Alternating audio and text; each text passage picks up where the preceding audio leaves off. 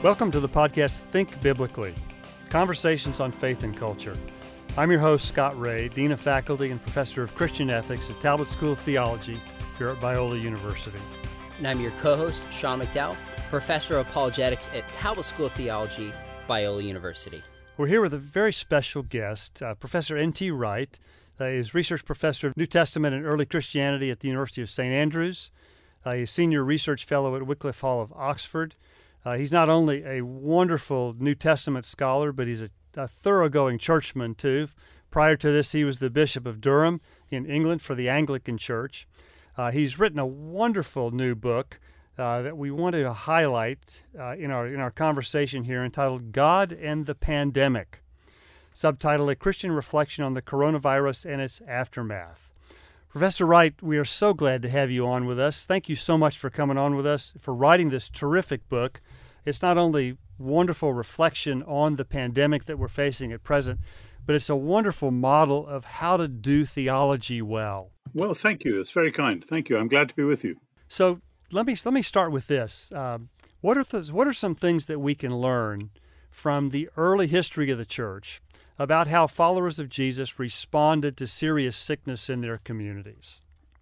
Well, it's fascinating, isn't it? Because we are always in danger of thinking that if something bad happens, it's because God has got it in for us or God is wanting us to repent or something like that.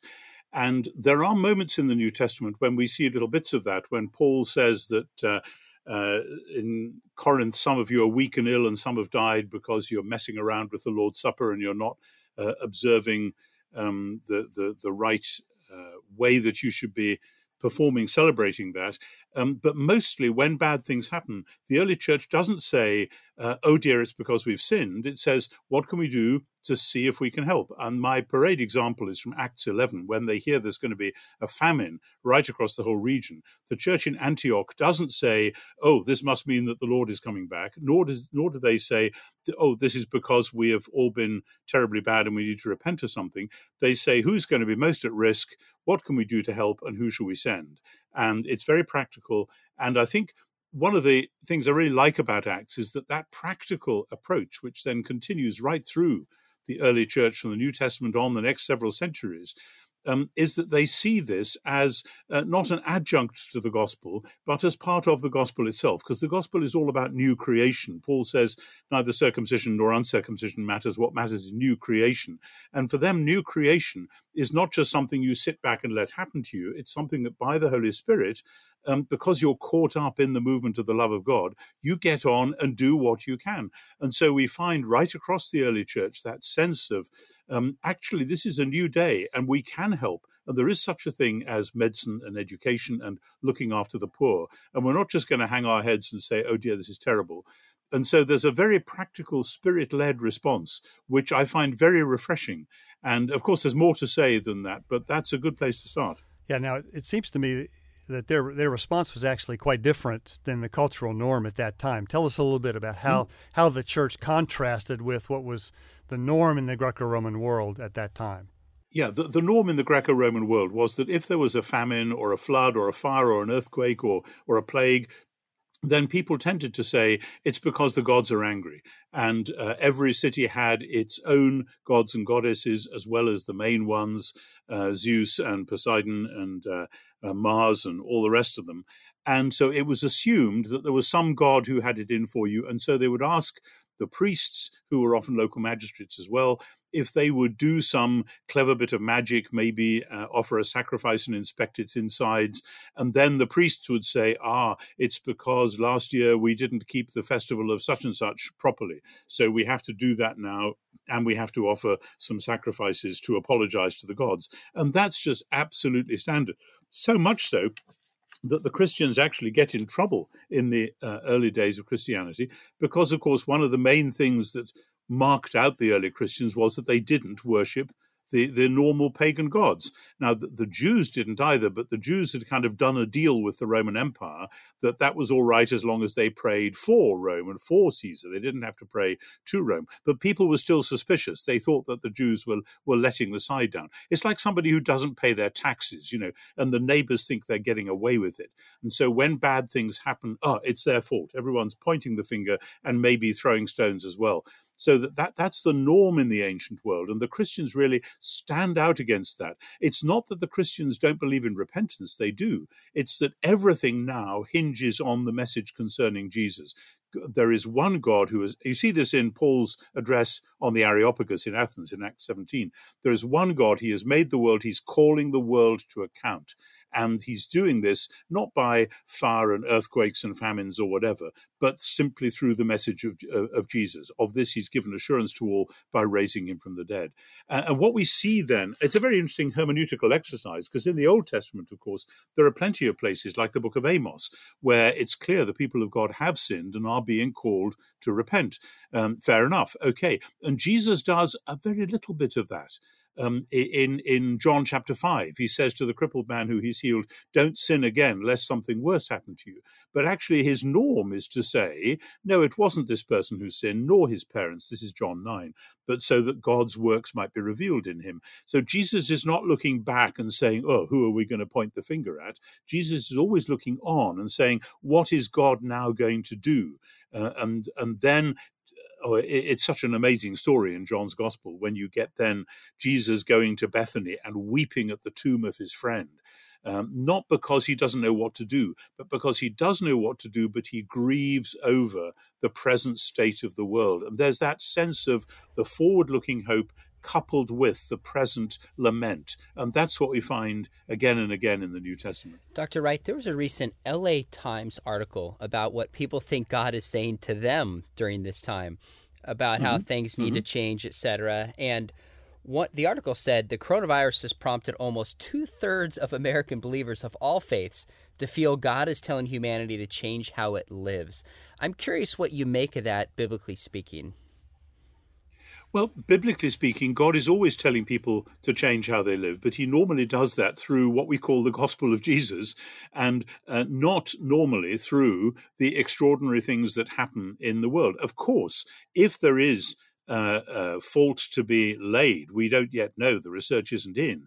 But if it can be demonstrated that somebody somewhere has been terribly negligible in doing things to allow this virus out, then we need to get to the bottom of that. And globally, we need to work together. And I know that people criticize the World Health Organization, but it's the only one we've got at the moment.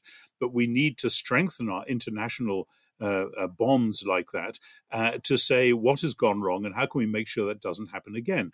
Um, like, you know, if there's an aeroplane crash, um, and, and, then if the same model crashes again, as has happened recently, we, we don't say, oh, this is because we've allowed gay marriage, or, or, or oh, this is because we've been um, pumping CO2 into the atmosphere. We say, whoever was manufacturing these planes has got some hard questions to answer.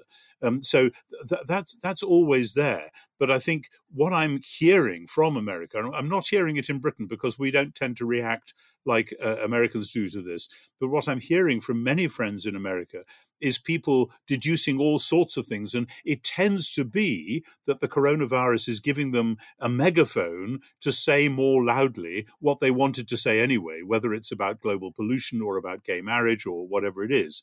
Um, and I, I just don't think that's how it works. If you look back through church history, there have been many, many epidemics, pandemics, plagues, etc.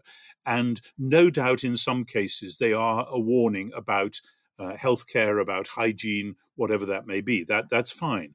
But here's the thing back to Jesus again. Jesus gave us this amazing prayer to pray day by day, which I and millions of other Christians, I expect you guys to pray every day. And that says, Thy kingdom come on earth as in heaven. It's not that we wait for some terrible event to say, Oh dear, we have to pray that now God's kingdom is going to come. We should be praying that every day. And likewise, we pray, forgive us our trespasses, our sins, as we forgive those who sin against us. We don't wait for some terrible thing to say, oh, we've now got to repent of the way we've been living. We ought to be repenting of the way we've been living every day and asking ourselves the hard questions every day. And if it takes a pandemic to make us pray the Lord's Prayer and actually think about what we're saying, then shame on us. We ought to have been paying attention sooner. That this isn't to say that God can't suddenly, if he wants, jog our elbow or or um, rap our knuckles and say, hey, pay attention, I'm trying to tell you something. God can do whatever he wants. But I think it's far too easy just to jump in and say, oh, this is a special sign of something. Um, I, I, think we need to be more nuanced than that, and basically more biblical than that. That's the bottom line for me. Tom, you suggest early on in your book that uh, the the, que- the question we ought to be asking in the midst of this pandemic is not why, but what. Uh, spell out a little bit more what you mean by that uh, and how that connects with uh, what the early church had done. Yeah, um, well, it, it, goes back to something I was saying before that in the early church, one of the fascinating things that uh, not a lot of people know this because the early church history is not well known. In the second and third centuries, when the Roman officials were trying to stamp out Christianity. One of the reasons that Christianity uh, spread was because every time there was an epidemic or uh, a plague or something that would strike a city, the normal response was, as I said before, people would say the gods must be angry, what are we going to do? But before you even get there, the rich and well to do, including the doctors, would get out of town fast and would flee to their country homes and get up into the hills where the air was clearer or whatever um, because they didn't want to be infected by the disease. And the Christians, right from early on, would stay and would nurse people. This has all been written up by historians, but as I say, it isn't that well known. And uh, Rodney Stark's book, The Rise of Christianity, has a whole chapter on this. And so often the Christians would be the ones who were nursing the victims who'd fallen sick and people were astonished. They said, Why are you doing that? You know, we didn't like you. We thought you were disreputable. So why are you being kind to us? And they would say, Well, we follow this man Jesus who gave his life to save us and you too, by the way. And so that's what we have to do. And if it means that we catch the disease and die, well, so we catch the disease and die. But we are going to show you that there is a God who actually loves you rather than the malevolent, angry old gods that you believed in up to this point. And this made a huge impact. It's one of the things that caused Christianity to spread because when the plague was over, people would say, What was that all about? Those people were, were caring for us. They were loving us and, and they were looking after us, even though we, we had been uh, cruel to them. And so that that coupled with the fact that the Christians anyway just made a habit of caring for the poor. They made a habit of looking out for who was poor in the society and seeing what could be done to help them, not just to give them little handouts, but actually to help them in practical ways and so on. Um, and, so it's it's that sense of what is God calling us to do, which then calls forth um, the whole business of the kingdom of God, that God is taking charge of the world, and the way he does it is through Jesus' followers doing the Jesus stuff in practical terms in the world. Of course, not to the exclusion of prayer, not to the exclusion of telling people that they need to repent and believe. That's all part of the deal. But it makes its way in the world like Jesus himself made his way in the world by celebrating the kingdom through healing, through celebrations of new creation, through parties with repentant sinners, whatever it was. Um, and it's it's very striking when you see how the early church went about it. One of the things I particularly appreciated that you emphasize in the book is is the emphasis on what God what God is doing in the midst of events like this. He does through human beings it's not that God does something sort of in, in isolation from what from how he yeah. works through, but but what he's doing is is centered on on how he works through through the people of God and through human beings. But I think we, yes. we often miss that point. We sort of we expect God to be doing something sort of separate and distinct from what he may be yeah. doing. Yeah. Why do you think we miss that point, which is so obvious? Uh, in the life of the right. early church. I, I think that's, that's a, I like the way you put that. that. That's it's very interesting historically. There are two different things going on. On the one hand, there is the long legacy of the Protestant Reformation, which I honor, which says we are justified by faith, not by works. But that has often now been construed to mean Therefore, we should only be concentrating on, quote, spiritual issues, unquote, and leave any practical issues to social services, to the politicians, to uh, the hospital system, whatever it may be. Um, and that's a complete travesty of justification by faith. And if you look at Martin Luther himself, and I quote him in the book, uh, Luther himself was very concerned. Obviously, he believed passionately in justification by faith, not works. But then once you've got that settled, then there are people hurting out there. And because we believe in a God of love and because he has given us his spirit, it's our task to go and help in whatever way we can and be, be wise about it, wise as serpents and innocent as doves in how we go about that. But the second thing is, and, and I think this is particularly so in the modern West, in Britain and America, ever since the 18th century, people have tended to think theologically first about God as creator and provider, with all the problems that that has got to do with it, and then putting Jesus in quite a separate sort of box, so that first you think about how is God running the world and how does God act in the world, as though that is always God acting from outside the world, um, acting on the world from the outside.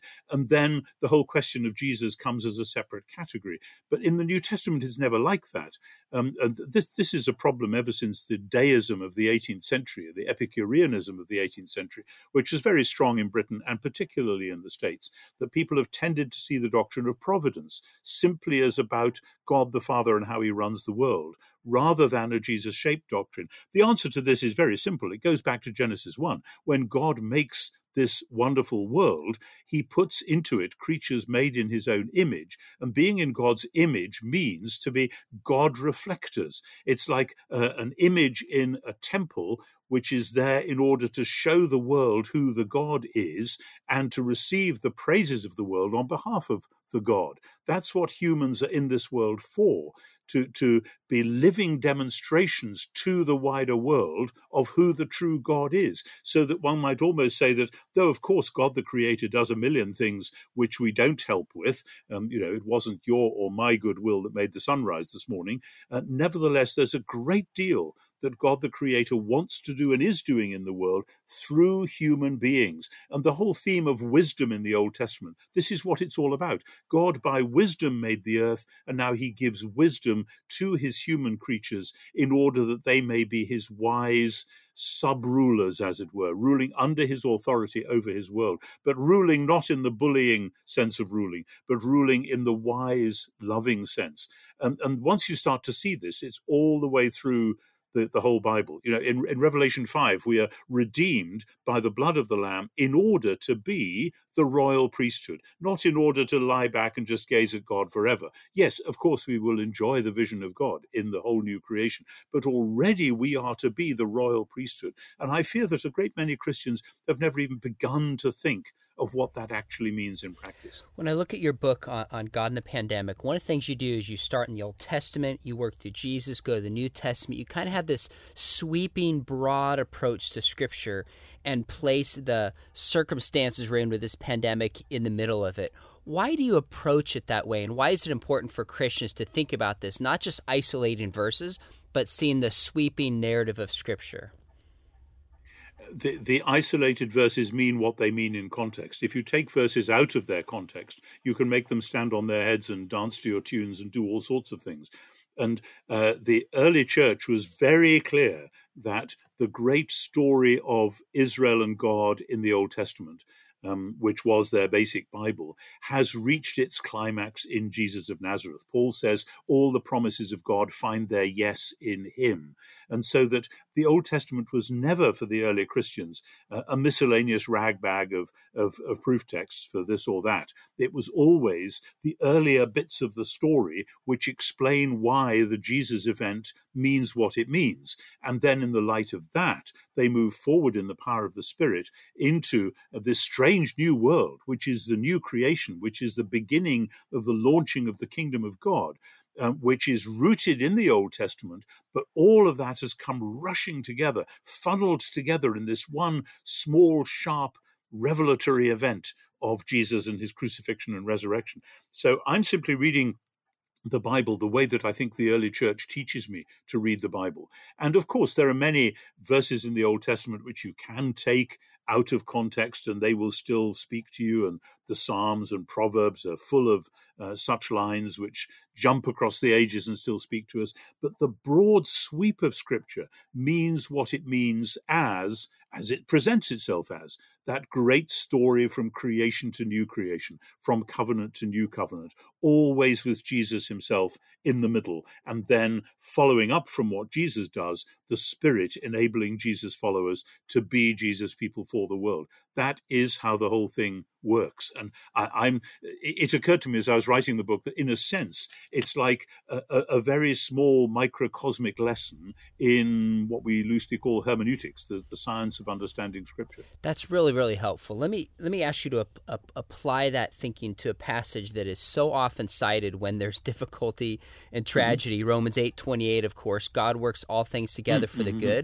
What's the context of that verse and how should we use it or not use it in tragedies like this? Well, now you're talking. That verse is a very complex little bit of Greek, and very often it's been taken out of context, and often it's been understood as the King James Version translates it, which is to say, we know that all things work together for good. Now, the Greek um, of that verse by itself is ambiguous. It could mean all things work together for good, or it could mean God works all things together for good. It could even mean, and some have argued this, that the Spirit works all things together for good.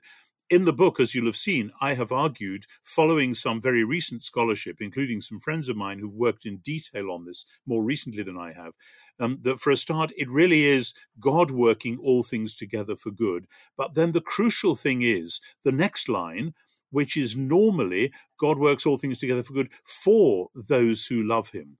Um, but actually, the word for working together is a Greek word which normally means we're going into partnership on this. Paul talks about his fellow workers, his sunergoi, and it's that's the noun, but it's the same verb here, sunergeo, to work together.